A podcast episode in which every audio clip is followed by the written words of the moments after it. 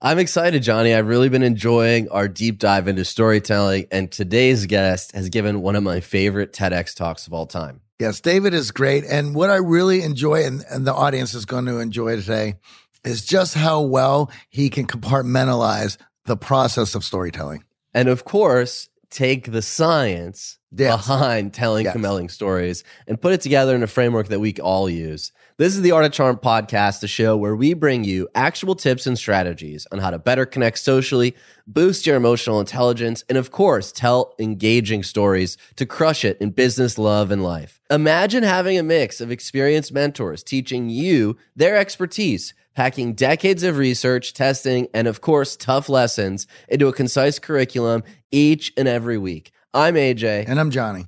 Now, not only have we been doing this podcast with great tips and scientifically proven social strategies with amazing guests, we've also been delivering live and online advanced emotional intelligence training programs for over a decade. I can't believe it's been 13 years.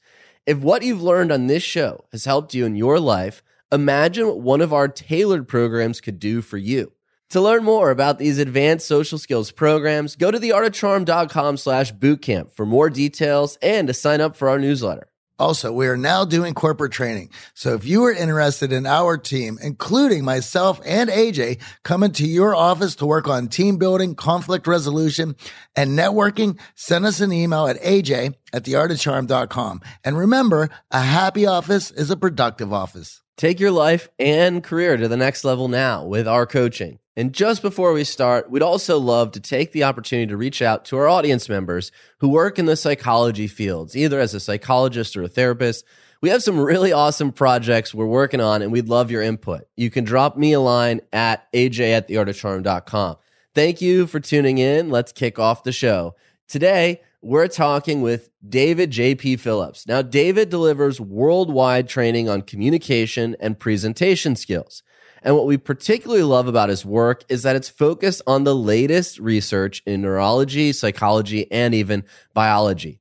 A few years ago, David did a study on 5,000 public speakers to analyze what makes a storyteller exceptional. And we'll talk about a few of his many findings. His three TEDx talks are among the most viewed TEDx talks on storytelling and certainly some of my favorites. Hello and welcome to the show, David. How did you get started in storytelling, especially the research behind it? Well, my passion has been communication my entire life. For me, that is the most single most important subject any human can learn. And about five years ago, I just started being really mesmerized by the effects of storytelling. I got to think, how can it be so powerful? It's almost like it's mind blowingly powerful. And whenever I find anything that is remotely mind blowingly powerful. I just have to dig into it. Absolutely. And I know for us this month, we've been talking a lot about the importance of emotions in storytelling, how to become a better storyteller. And a lot of our listeners and our clients ask us exactly that. How can we strengthen our storytelling skills so that hmm. we can have a compelling interaction that, that becomes memorable? Because we've all been influenced by that one story that we held hmm. on to and we loved a lot of us don't feel that strong in this department. Mm, yeah. And, That's true. And how do we get practice in developing out our storytelling skills? Well, I would say that my my recommendation is as with anything in communication, that is when I do training in communication, I do training in storytelling, people think that when they're on stage, that's when they're supposed to practice. but that is entirely incorrect. So where you're supposed to practice is your everyday life your every single conversation, every meeting, by the coffee machine, by the car, wherever you are, that's when you're supposed to practice it. And then what happens is if you could become brilliant there, you are simply brilliant on stage. Now, the my practical tip for what you should practice is the following. That whenever you're in a situation and it's at least remotely funny or remotely weird or remotely strange or anything that sticks out, you should look at that situation from the four basic steps of storytelling.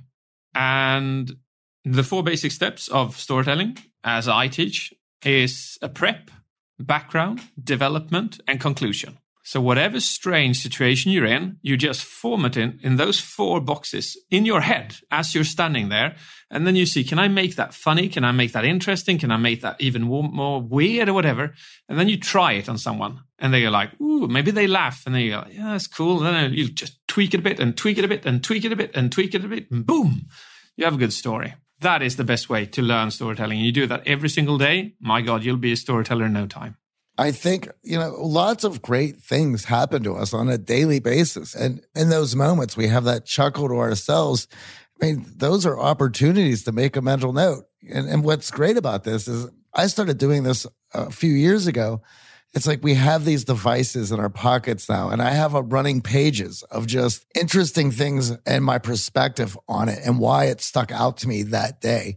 So that you know, when I do go back, when I'm looking for stories, when I'm looking for anecdotes to to showcase something, I have these things where I'm the main character, but it's happened to me, and that perspective allows for others to put themselves in my position and experience those things. Absolutely, that's a brilliant. That's a brilliant thing. Just copy paste that. That's superb. Well, the other point that you make that's so important is is reading the audience and actually practicing on people to see their response because sometimes we can think a story is great when we only share it with ourselves and we're telling it in our head but we don't yep. know how that story is going to sound until we actually start sharing it with people. True. Absolutely. Yeah. No that's the thing. That's the way you learn storytelling. And uh, i like that idea by just writing down the different situations you're in and the scenarios that happen to you in your everyday life and you just package it. But I think the, the thing is to package it in real time where you are there with these four steps, because that is what really brings storytelling to life.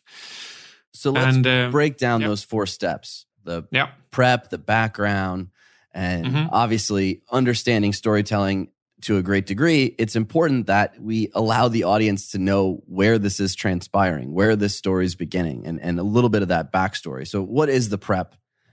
Yeah. Okay, so I'll just give you a real time story then. You just called me, let's see here, 22 minutes ago. I was at home. I was sitting with my kids. I was looking through a photo album, and I thought that we were going to go li- uh, live at 6.30. Okay, so that's a story for you. So I'll tell it the incorrect way first, which goes like this. I was at home, I was looking at the photos, and then I saw that, and then I panicked. I ran to the office, I came here, and then I got everything together, and now I'm here with you guys. So that's a bad way of telling a story. Better way of telling a story is okay, so imagine I'm at home, I'm sitting there with my kids, I'm looking through the photos, and I'm all like my empathy, and uh, I'm feeling things for these photos, and then suddenly the last thing you want in the world. The last thing. You get a phone call from the US. You go like, oh, shit. Something's wrong. Something's up. I've missed something. You know that feeling of panic. So I, I tremble on my voice. I pick up the phone and there's someone on the other side and they go like, hey, where are you? And I'm like, oh, crap. I've got to run. And I just run out of the house. I run over the yard. I come in. I rig everything up. and and the terrible part about all of this is that when I sit down, I've got all this stuff up, and I think, okay, we're going to go live now. You guys, you want me to turn on my video camera, and hey, do you see what I look like? This is not my professional me, but sometimes you just have to play the game, right? So I'm sitting here now, and uh, it's brilliant. Thanks for having me. It is such a pleasure seeing you. Thanks. Okay, so that's a better way of telling the story. The prep is I'm sitting at home with my kids. The development is I'm running over the, or the background is I'm run, running over the yard. The development is what happens here, and the conclusion is that I'm happy with to be with you guys.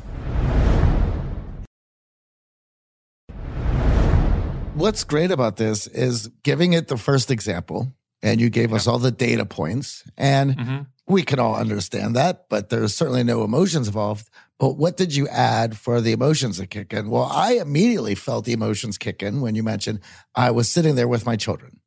mm. we were looking at some old photos. So now we understand what how precious the time is with spending with our children. Looking at old photos where you're probably telling some stories to your children and uh, eliciting some emotions from them and, and creating this environment we can all understand what a surreal and beautiful moment that is only to be all of a sudden alerted that you were missing an appointment and you were in the wrong place to now have to drop everything that is going on and, and running to the office so, and, and, and of course prepping yourself for the interview that's going to be at hand. I mean, there are so many emotional bids there that I felt shift and engage uh, from both stories and j- just that small sample. Let's talk about this Angel's cocktail that you just discussed, right? Because these four signals that you cover in your Angel's Cocktail are so important in, in creating this dynamic in the story to allow the audience to be fully engaged. Can you unpack mm-hmm. those again for the audience?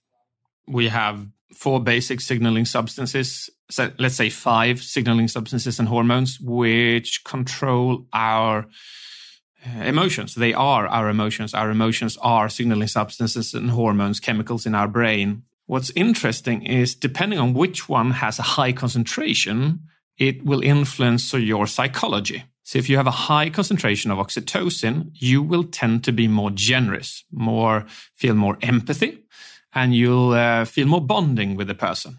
And the second one is serotonin. Now, serotonin is produced when we feel pride, when we feel significant. So any story which increases serotonin will make the other person feel more significant, increase their self-worth, and they'll feel more pride.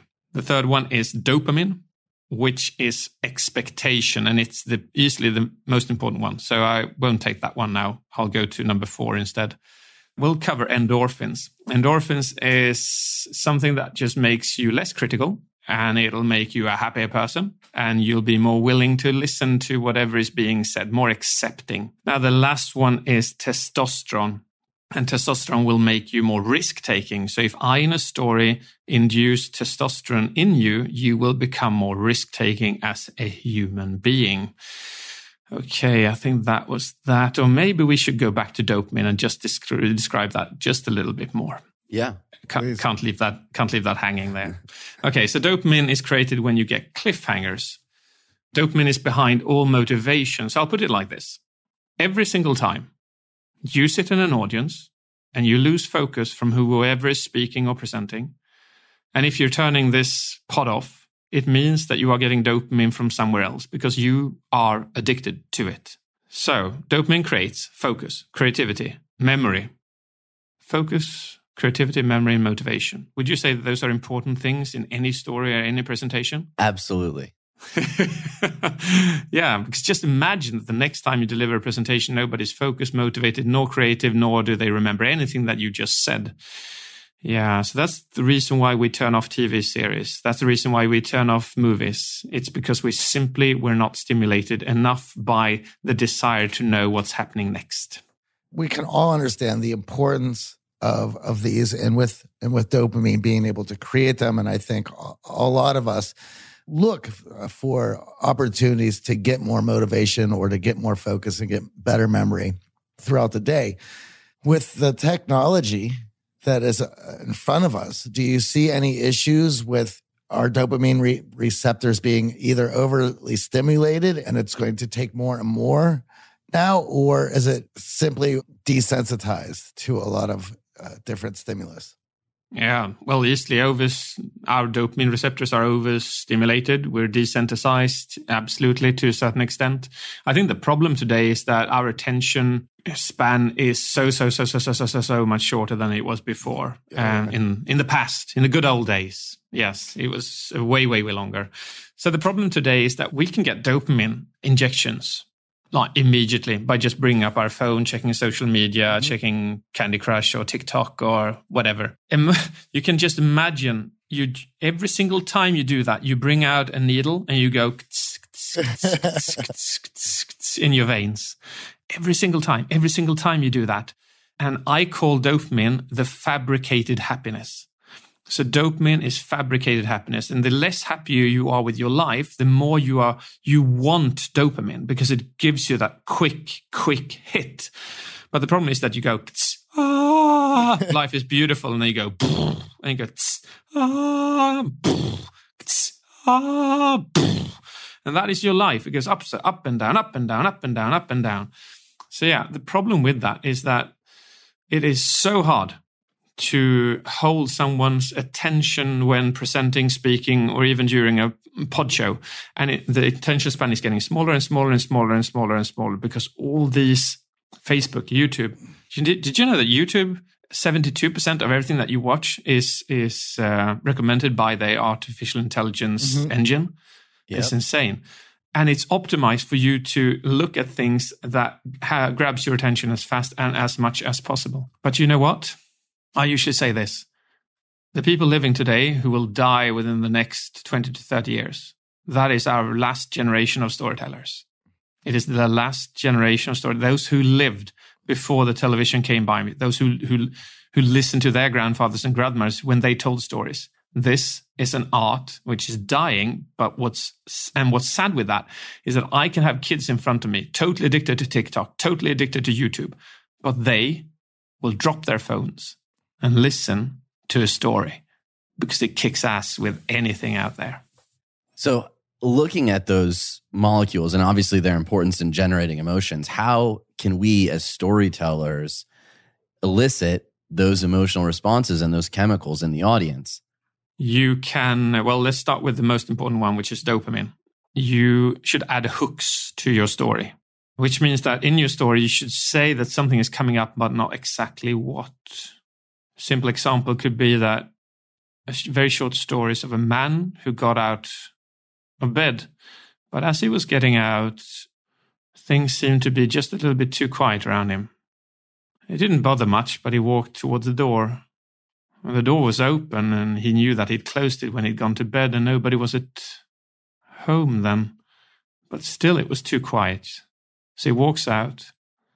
He walks up to the balcony, looks down and there he sees exactly what he knew that he'd never wanted to see in his entire life.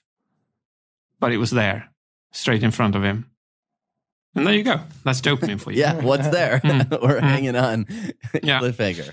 Okay, so okay, cliffhangers so, yep. elicit that focus, motivation, better memory. What can mm-hmm. we do with oxytocin to elicit that? Uh, oxytocin is bonding with a character or an object.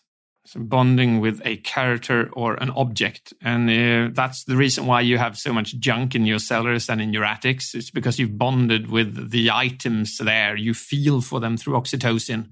And it feels like you get ripped apart when somebody would throw them away. So yeah, you would, uh, you would create you would create a character which we would feel for. And you know what's almost terrible with oxytocin? It is that we fall for it and we crave it so badly, we can even bypass our morals and ethics. I'll give you an example from Breaking Bad. You know the show Breaking Bad? Yeah, of course. Okay, so people all over the world, they've been watching Breaking Bad. What's sad with that is that people behind the TV screens, they're going like, yeah, yeah, come on, brew more meth, man, go, yeah, brew it, yeah, brew big an industry, build an industry, become a magnet, become a drug king, shoot the police, yes, just win over them you can own this yes. And and i know this is this is smuggled to kids and kids die from it but still brew more. And we're on the other side and we're rooting for the bad guy like we're insane. And that is the power of oxytocin. If you as an author you write for the, in this case what was his name? Uh, the, the, main character of breaking Walter bad. White. yeah. And what did he have? Well he had cancer cancer, cancer yeah so this story wouldn't have worked if he didn't have cancer.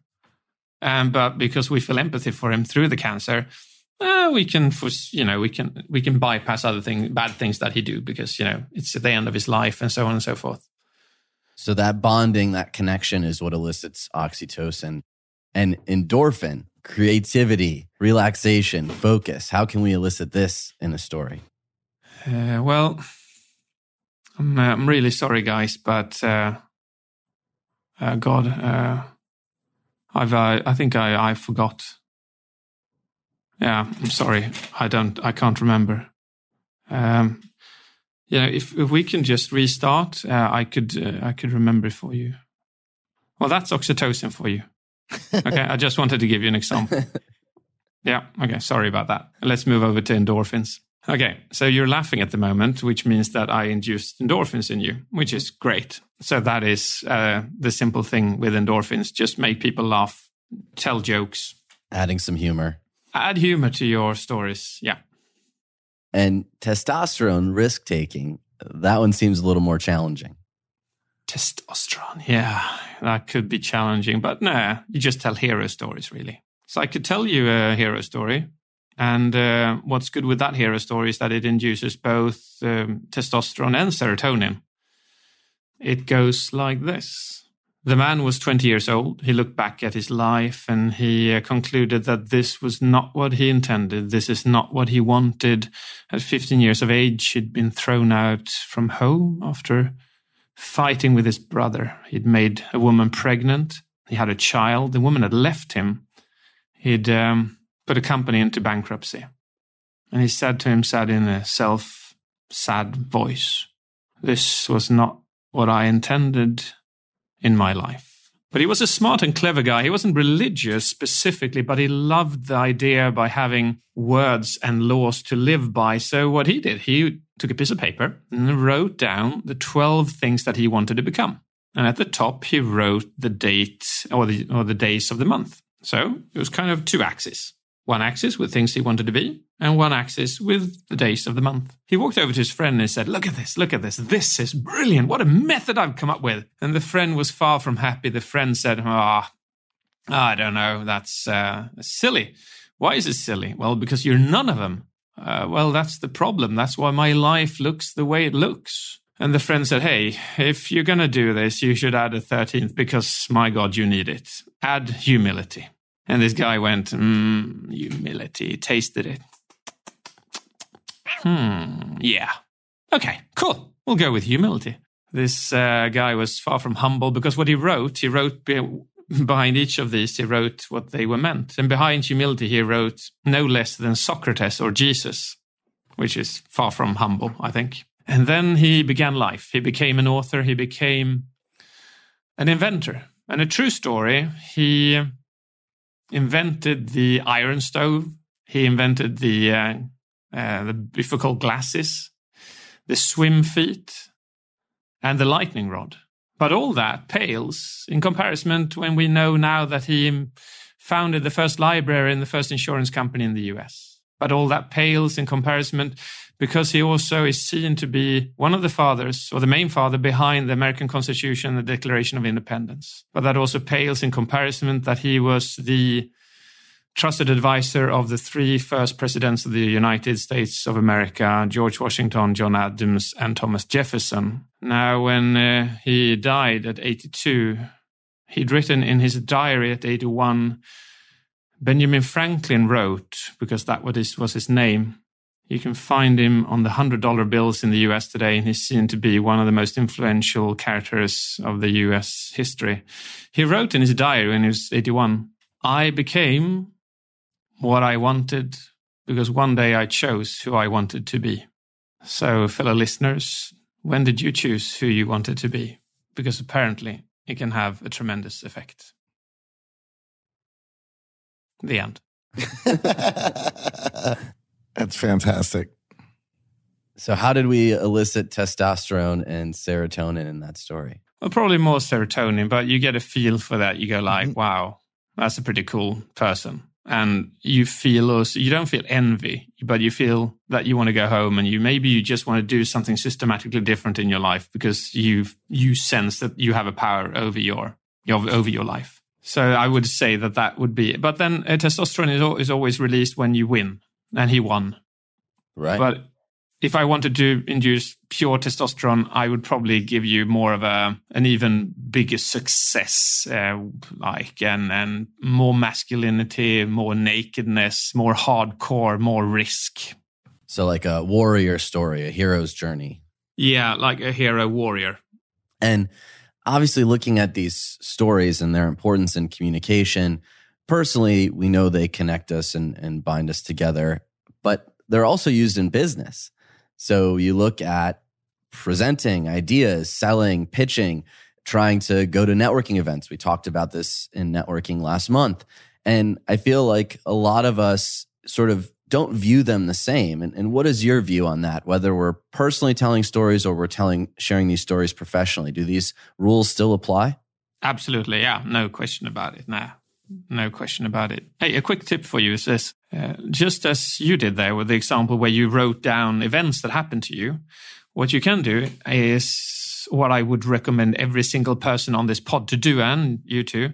Write down the stories that you tell. You can just use the title. You don't have to word them mm, word by word, just the titles. And you use Excel or or something similar. You write down all your stories in one column, and then the power comes when you start indexing them. So the powers that people laugh at, index them as endorphins. People that the stories that people feel empathy for, index them as oxytocin. People that well, the stories that people feel uh, success and pride in, index them as serotonin. Stories that people feel mm, that they, they cannot stop listening to. You You always got their absolute, absolute anticipation. I can tell you one of those later if you want to, but one of those super hardcore dopamine stories. Then you just, um, you classify that as dopamine. And if you tell the stories where you, after you've told the story, people are like really hungry. They, you can see them their eyes that they want to do something. They want to win something. You classify that as testosterone. And you do that with every single one of your stories. And imagine that you have 100 stories. That means that you now have 100 more or less weapons in your pocket. Because if you walk into a crowd and you go like, hmm, these need oxytocin and they might need a bit of endorphins. Let's see what we have. Ha ha. I'll take this one and I'll take this one. And then you just launched them at them in the first 10 minutes. And how do we make that angel's cocktail? How do we mix those together? You know, you mean the entire thing? Yeah. How do we create that angel's cocktail that you talk about in your TEDx talk? Oh, well, it would just be a story which combines all of them. So a story which builds anticipation is dopamine. A story where you are attracted to the character or the object, which is oxytocin. And it ends with a, with a hero kind of grand finale, which is serotonin. And maybe a laugh here and there, which is endorphins. Yeah. And that would be your angel's cocktail. But I would recommend not mixing angel's cocktails. I would recommend taking the story that you indexed which is high on one or two of the signaling substance and launch that at them. They don't need complete angels cocktails. That is just that's just a synonym, synonym uh, for if you you know if you want to entertain someone. The power mm-hmm. lies in picking them. Right. So understanding the underlying emotions of the stories, what they elicit in the audience, categorizing them so that you have them available when you need them. And then, of course, yeah. practicing them, right? And paying attention to the audience as you develop out these stories so that you have one for each of those categories. Absolutely. Most definitely. And one of your other famous TEDx talks is the death of the PowerPoint. And we think about presenting in business, we think about presenting on stage. Oftentimes, we are using a PowerPoint. And we do change our view of sharing stories and connecting with the audience when there's slides behind us and there's words on the screen. We talked a little bit earlier about this. It is no different whether you're telling stories personally, whether you're telling stories at a networking event, or even you're on stage. We need to be eliciting emotions in the audience. We want their attention, we want their focus. How can we do that when PowerPoint is involved? yeah, good point. All right. So I would say that you can still kick ass with dopamine uh, so, a couple of quick tips is the following. Um, imagine that you bring out a slide and you go, okay, this one. We could probably skip this one. Oh, no. Oh, I know you can't really read what's on it, but uh, yeah. So uh, I'll just point here. Yeah, that's a bad way of of delivering a slide. Okay, so that is bringing the dopamine down to to the floor. Now, a better way, the magical way of delivering a slide is what I call sell your slide. And it goes like this. Just prior to delivering the slide, you go, Ah, oh, guys, girls, the next slide coming up is my personal favorite. It summarizes everything in such a beautiful way. So just hold on to your seats. Here we go. Boom. And the dopamine is sky high. People going like, Woo! can't do that every single time. You can't go. Next slide is my personal favorite. They'll they'll carry you away if you do that more than like two slides. But you can still sell slides. You can go like, okay, so we've had, we've had a look at the theory. Let's have a look at a super exciting example of how this works, and then you bring that out. So dopamine can be used by selling slides. So that's one there's so many ways to create dopamine in PowerPoint, but I right. don't know how much you want me to talk about it, but that's one key way. Well, that's a great example. Are there other emotions in, in your PowerPoint that you feel are important? Yeah, absolutely. Second one would be just value everything that you say. You know, like you go like, ah, look at this number. That's a bit worrisome. Ah, I hate this number. Look at this. This excites the heck out of me. Do you see that number? That's 86. It's incredible. When you go like, ooh, I don't know. You know, I'm feeling really, really bothered by this number. This is really getting to me. And it's the end of the month. I don't know. So, yeah, value your numbers because every single time you do that, you transfer your emotion to the people listening. So, why I'm saying this and why I just wanted to jump into this is because you guys, you're talking about emotion and we're talking about, about the signaling substance and hormones. Mm-hmm. Why this, why this is absolute core, why this is more important than anything is because if you walk into a meeting room, a conference room, a presentation, and you do not elicit an emotion into those who, li- who are listening, you will not move them. You will not make them take a decision.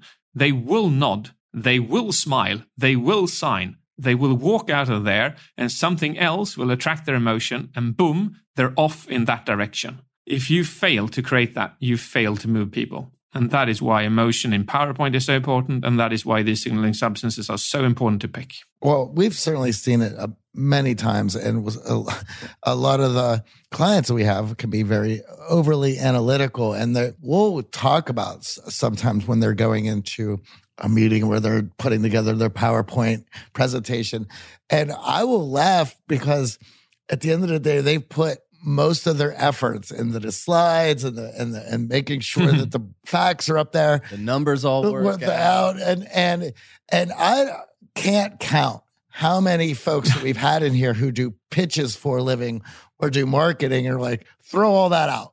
Let's make sure that you walk in busting with emotion and to elicit whatever you need, you're going to have to first feel it in yourself. It never ceases to amaze me because, you know, of course, if you're going to school for this, it's going to be all the data points that are going to, that you think is going to drive this home.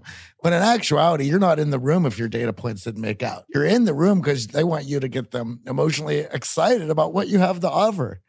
Yeah, yeah, simple as that. Yeah, yeah with touche. emotions driving decisions, it's important that we at least pay attention to them when we're presenting, when we're sharing stories. Of course, they connect us. And in your TEDx talk on death by PowerPoint, we'll link it up in the show notes. You go into great detail around some slide structure for all of you who are interested in presenting, especially slides. Why do you think people put so much emphasis on the slide deck itself and, and don't pay attention to the emotion and, and realize the delivery? Because we believe that we are rational human beings and that our decisions are rational and logical. And if they are, uh, well, then we can focus on, on logic. And therefore we build slides which are truly logical. I think if we would, if we truly would have a sense that our decisions are driven by emotion, if we knew that for real and we could feel it all the way into our bone, we would build presentations differently. But we just, people just don't relate to it. It's like I said, 60% they believe that every single decision they take is rational or driven by rational. Well, we could see it in a lot of our, the, the entertainment that is around us is certainly going to uh, elicit a lot of emotion. But even the information that's presented to us, if we look at all the, the political strife going on kind of everywhere, but it's all emotionally driven. Uh, there may be some data points behind it, but there's going to be a narrative that gets you riled up in order for you to buy into whatever these sides are are peddling. Mm-hmm. I think yeah. the other key point in all of this, and I know you you talk about it in your course as well, is first impression. We talk about it in our boot camp how important it is to set the tone with a great first impression. Of course, it's going to hook the audience. It's going to get their attention to whatever you're presenting or even sharing stories. What are your thoughts around creating a compelling first impression and its impact in our storytelling? Yeah, absolutely. Super important. I call it the halo effect and the hell effect, or I call it, well, it is commonly referred to that you can make a first impression in two ways hell or halo. and uh, interesting studies have shown that if you uh, if you are interviewing a person for a job and they are three minutes late, uh, that will impact your your entire perspective of this person during the entire interview. So yeah, uh, the hell and the halo effect is incredibly important. So I put a lot of I put a, a lot of effort into making the po- best possible first impression that I can. Not overdoing it, but still making it as good as possible. And when you're on stage and you have to present, whether it's slides or share a story or, or give a keynote, what are you focusing on in terms of your first impression to engage the audience? Uh, well, I run a seven-step psychologically beneficial structure, and I, I I hit every single point of those every single time I present, and I I see to that I know my structure and I know my beginning, my first three minutes flawlessly. It's like I could you could wake me in the middle of the night, and I would go like bum bum bum bum. You could pick any of my keynotes, and I could do my seven steps in a split second. That's what's important to me and uh, that's when I do keynotes or presentations. If I meet a person, like I'm meeting you or I'm in a one to one meeting, uh, my beginning would be different, of course. I would listen a lot more. Right. And when you're talking about that first three minutes, what is the key focus for you? Uh, building, uh, well, I listen into which signaling substance they're low in, and then I counteract that with bringing up the signaling substance that I think they or I desire in order for the meeting to have a great outcome. So there's reading the room, obviously some emotional intelligence there to understand where the signals are high and low for the audience and then working to manage those to your advantage. Yeah.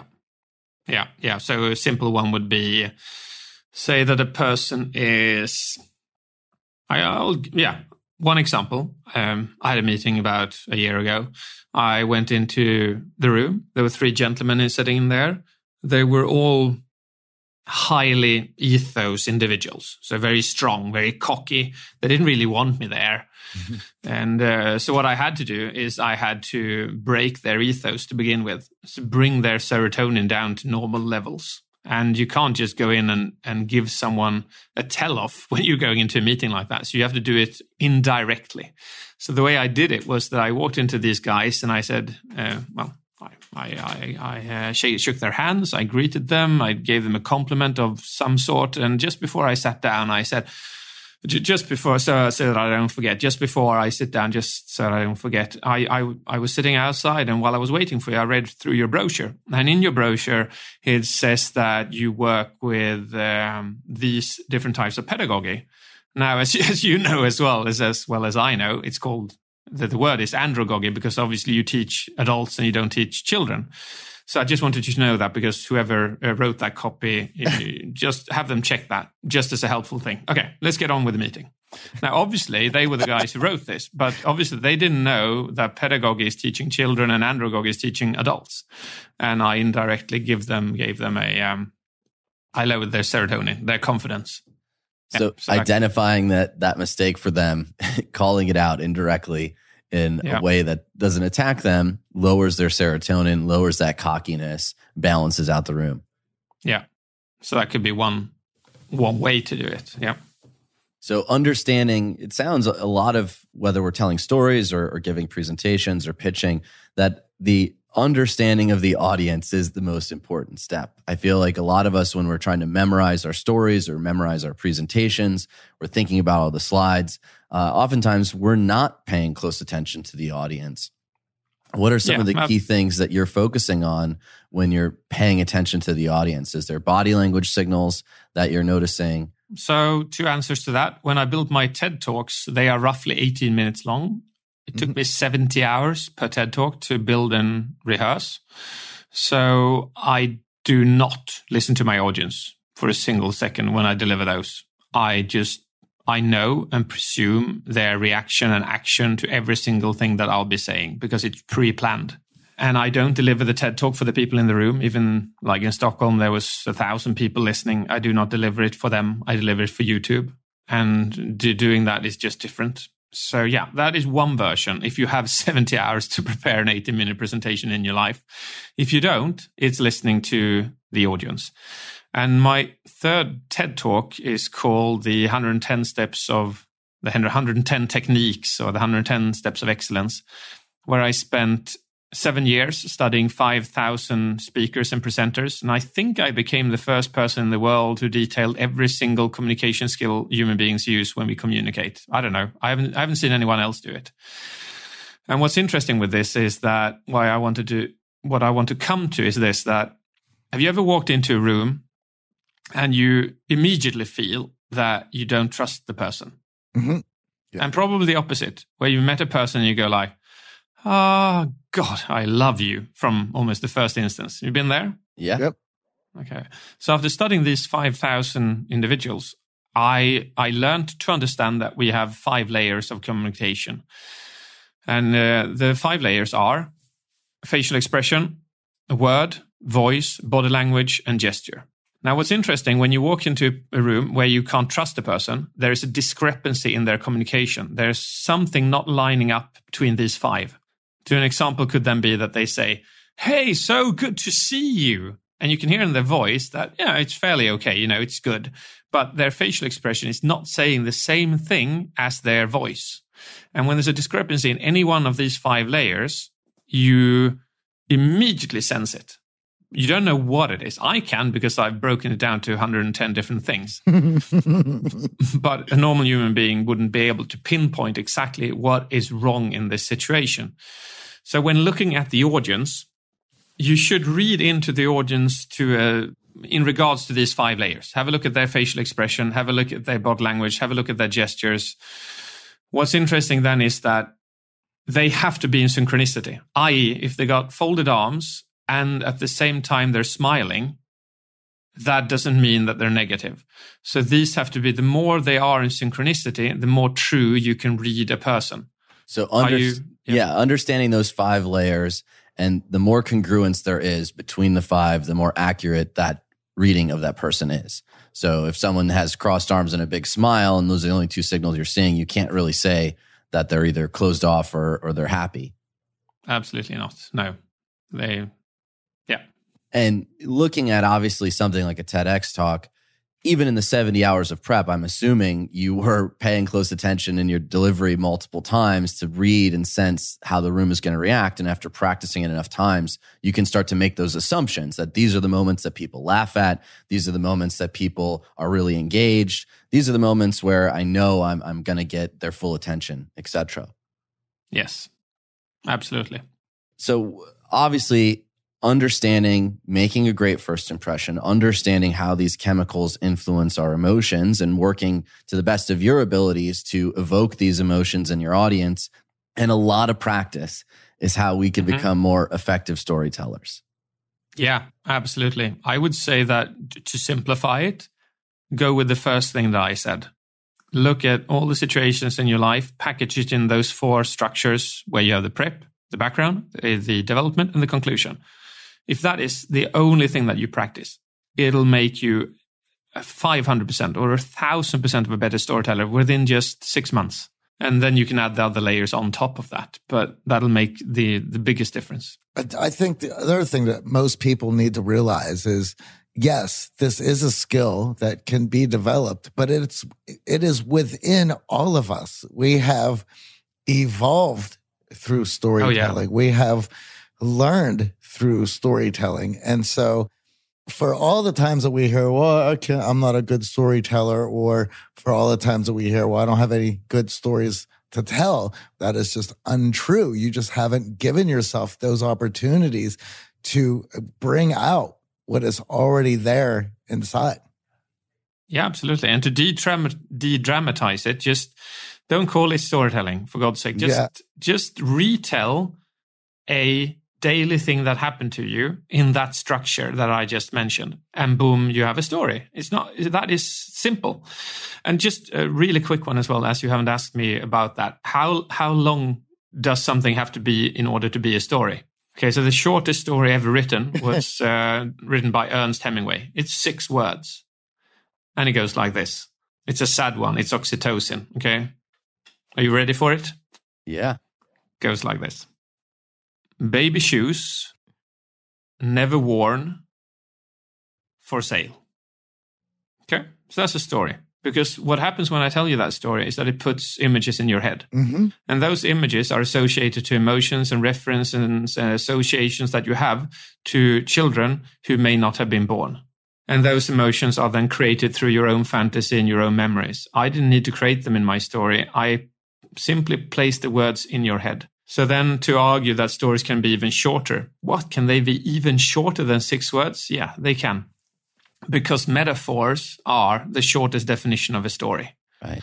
because metaphors they create images in your head and to those images you have associations and memories and those create emotions so if i were to say hey have you seen the boys room oh it looks like havoc in there or you mm-hmm. go have you seen the boys room it looks like an absolute tornado going on in there Okay, so the second would bring out much more emotion and associations in you. So yeah, stories don't have to. It's not. It's not this complicated thing. Just look at it as a story. You create visuals in a, in in in the head, in the brain of the people listening, and those those create or they they are associated to memories and they create emotions.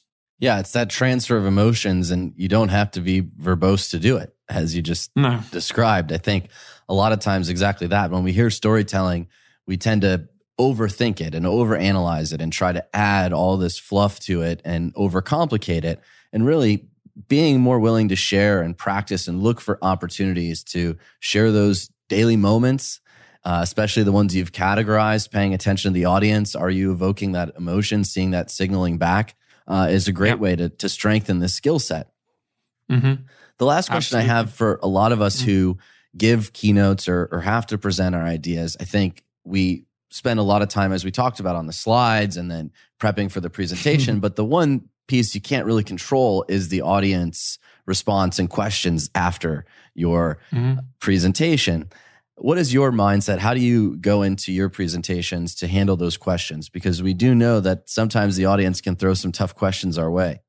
Yeah. So whenever I build a keynote or a, a- an entire course, for that sake, uh, I I always look into what kind of objections can the audience come up with, and then I build in a I don't know what you call that a pre-objection. Well, handling objections. Yeah. So to hand, yeah. Okay. So yeah. So I then ask myself, how can I handle that objection? I build that into my keynote so that the objection never can never happen. It never happens. Uh, so when you listen to my keynotes, they are usually at least like ninety nine point five percent bulletproof. hmm Uh, if they do come, or if you know that they will be coming, see to it that you induce serotonin and endorphins into your audience because that will reduce the likeliness of questions like that popping up at the end. The biggest mistake you can do is end your presentation with questions. You should always own your ending. And an ending has three steps. The first step should be questions. So you go, before I summarize, are there any questions? We have four minutes for questions. Uh, Then you do the summary, and then you the, do the grand finale. The grand finale is super important because you need to in- inflict emotion into their brain. Go, but but the trick here is to go before I summarize. Are there any questions? We have four minutes. Now you control the entire agenda because after four minutes you can go, okay, time's up. We uh, we have to continue now, and then it's perfectly okay. If you haven't said that, it is rude to go in and stop them. But now Right. you have the full authority to do so.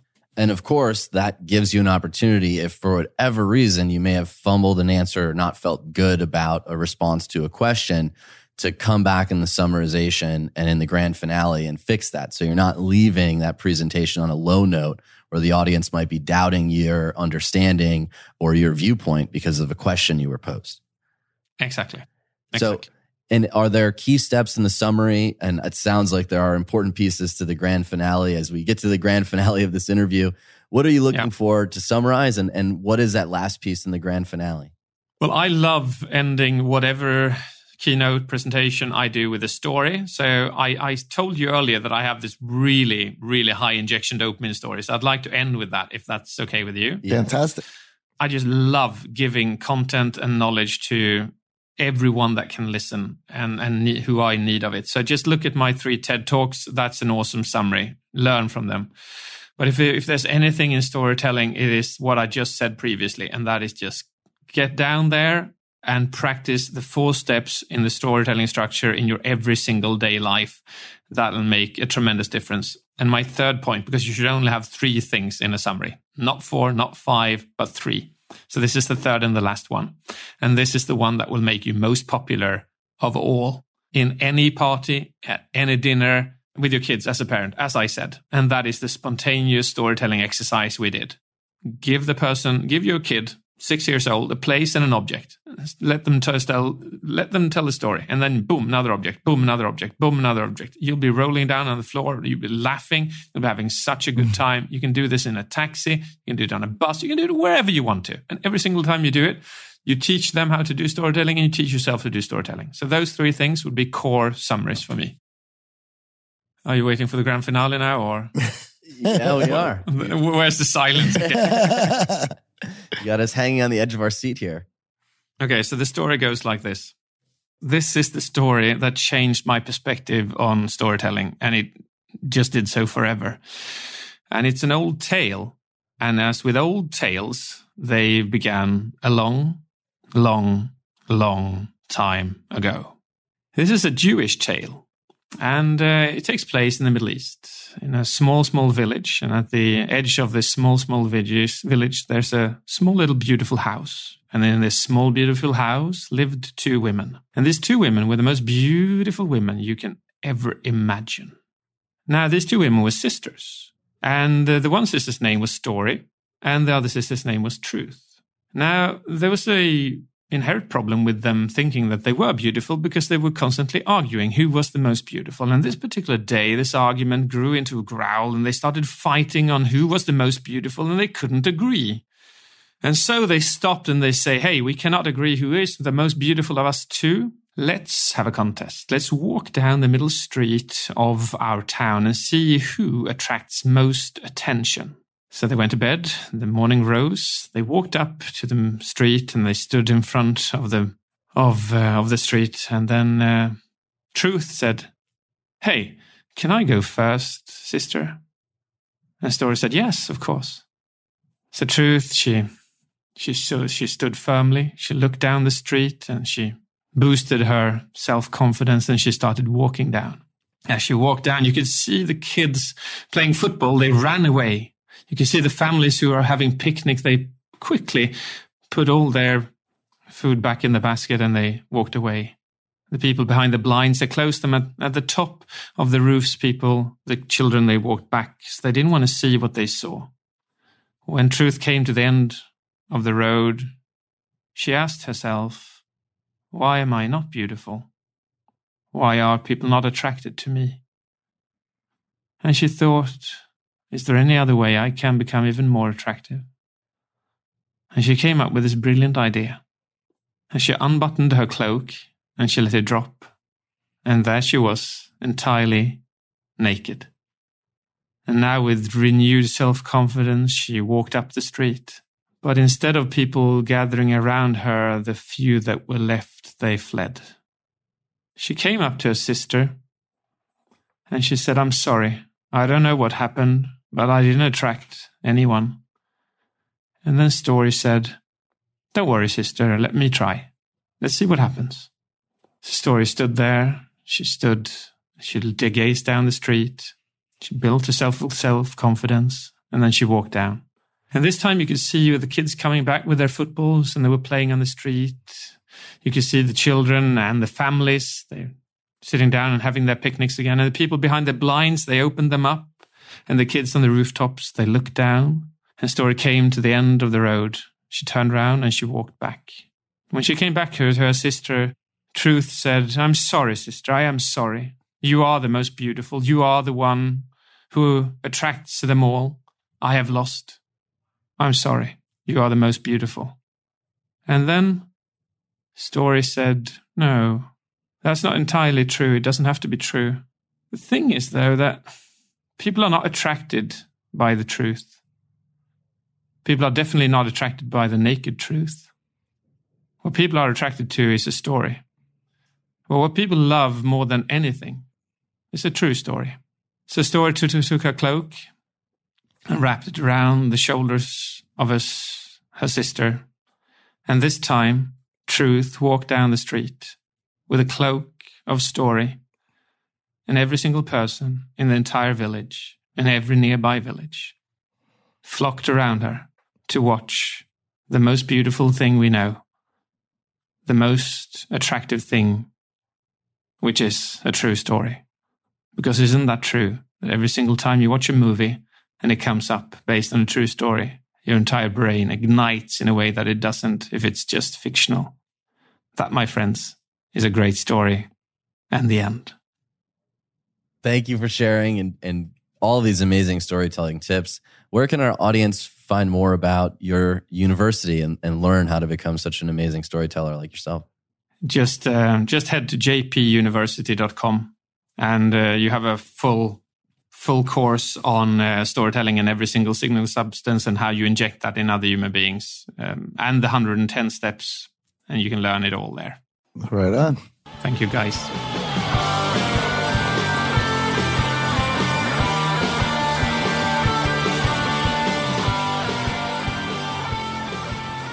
Wow, digging into the science behind storytelling and evoking emotions to have those neurological responses, how to manage the neurotransmitters that are so important to our psychology. It was a fascinating discussion. It's amazing. And it gave me so many ideas and in different ways to use storytelling that I never thought of before. I'm excited to play that game with some friends and a few drinks, maybe some glasses of wine.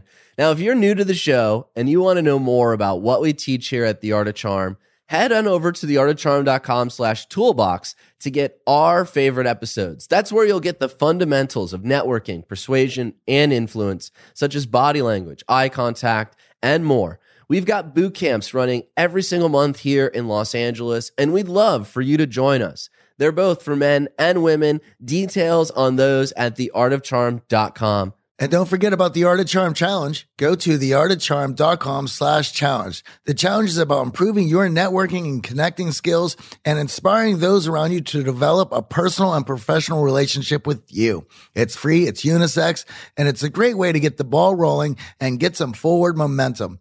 And we'll also send you our fundamentals toolbox that I had mentioned earlier in the show, which includes some great practical stuff ready to apply right away. This will make you a better connector, a better networker, and a better thinker. That's at theartofcharm.com slash challenge. Also, could you do us and the entire Art of Charm team a big favor? Could you go on over to iTunes and rate and review this podcast? It would really mean the world to us and would help others find our show.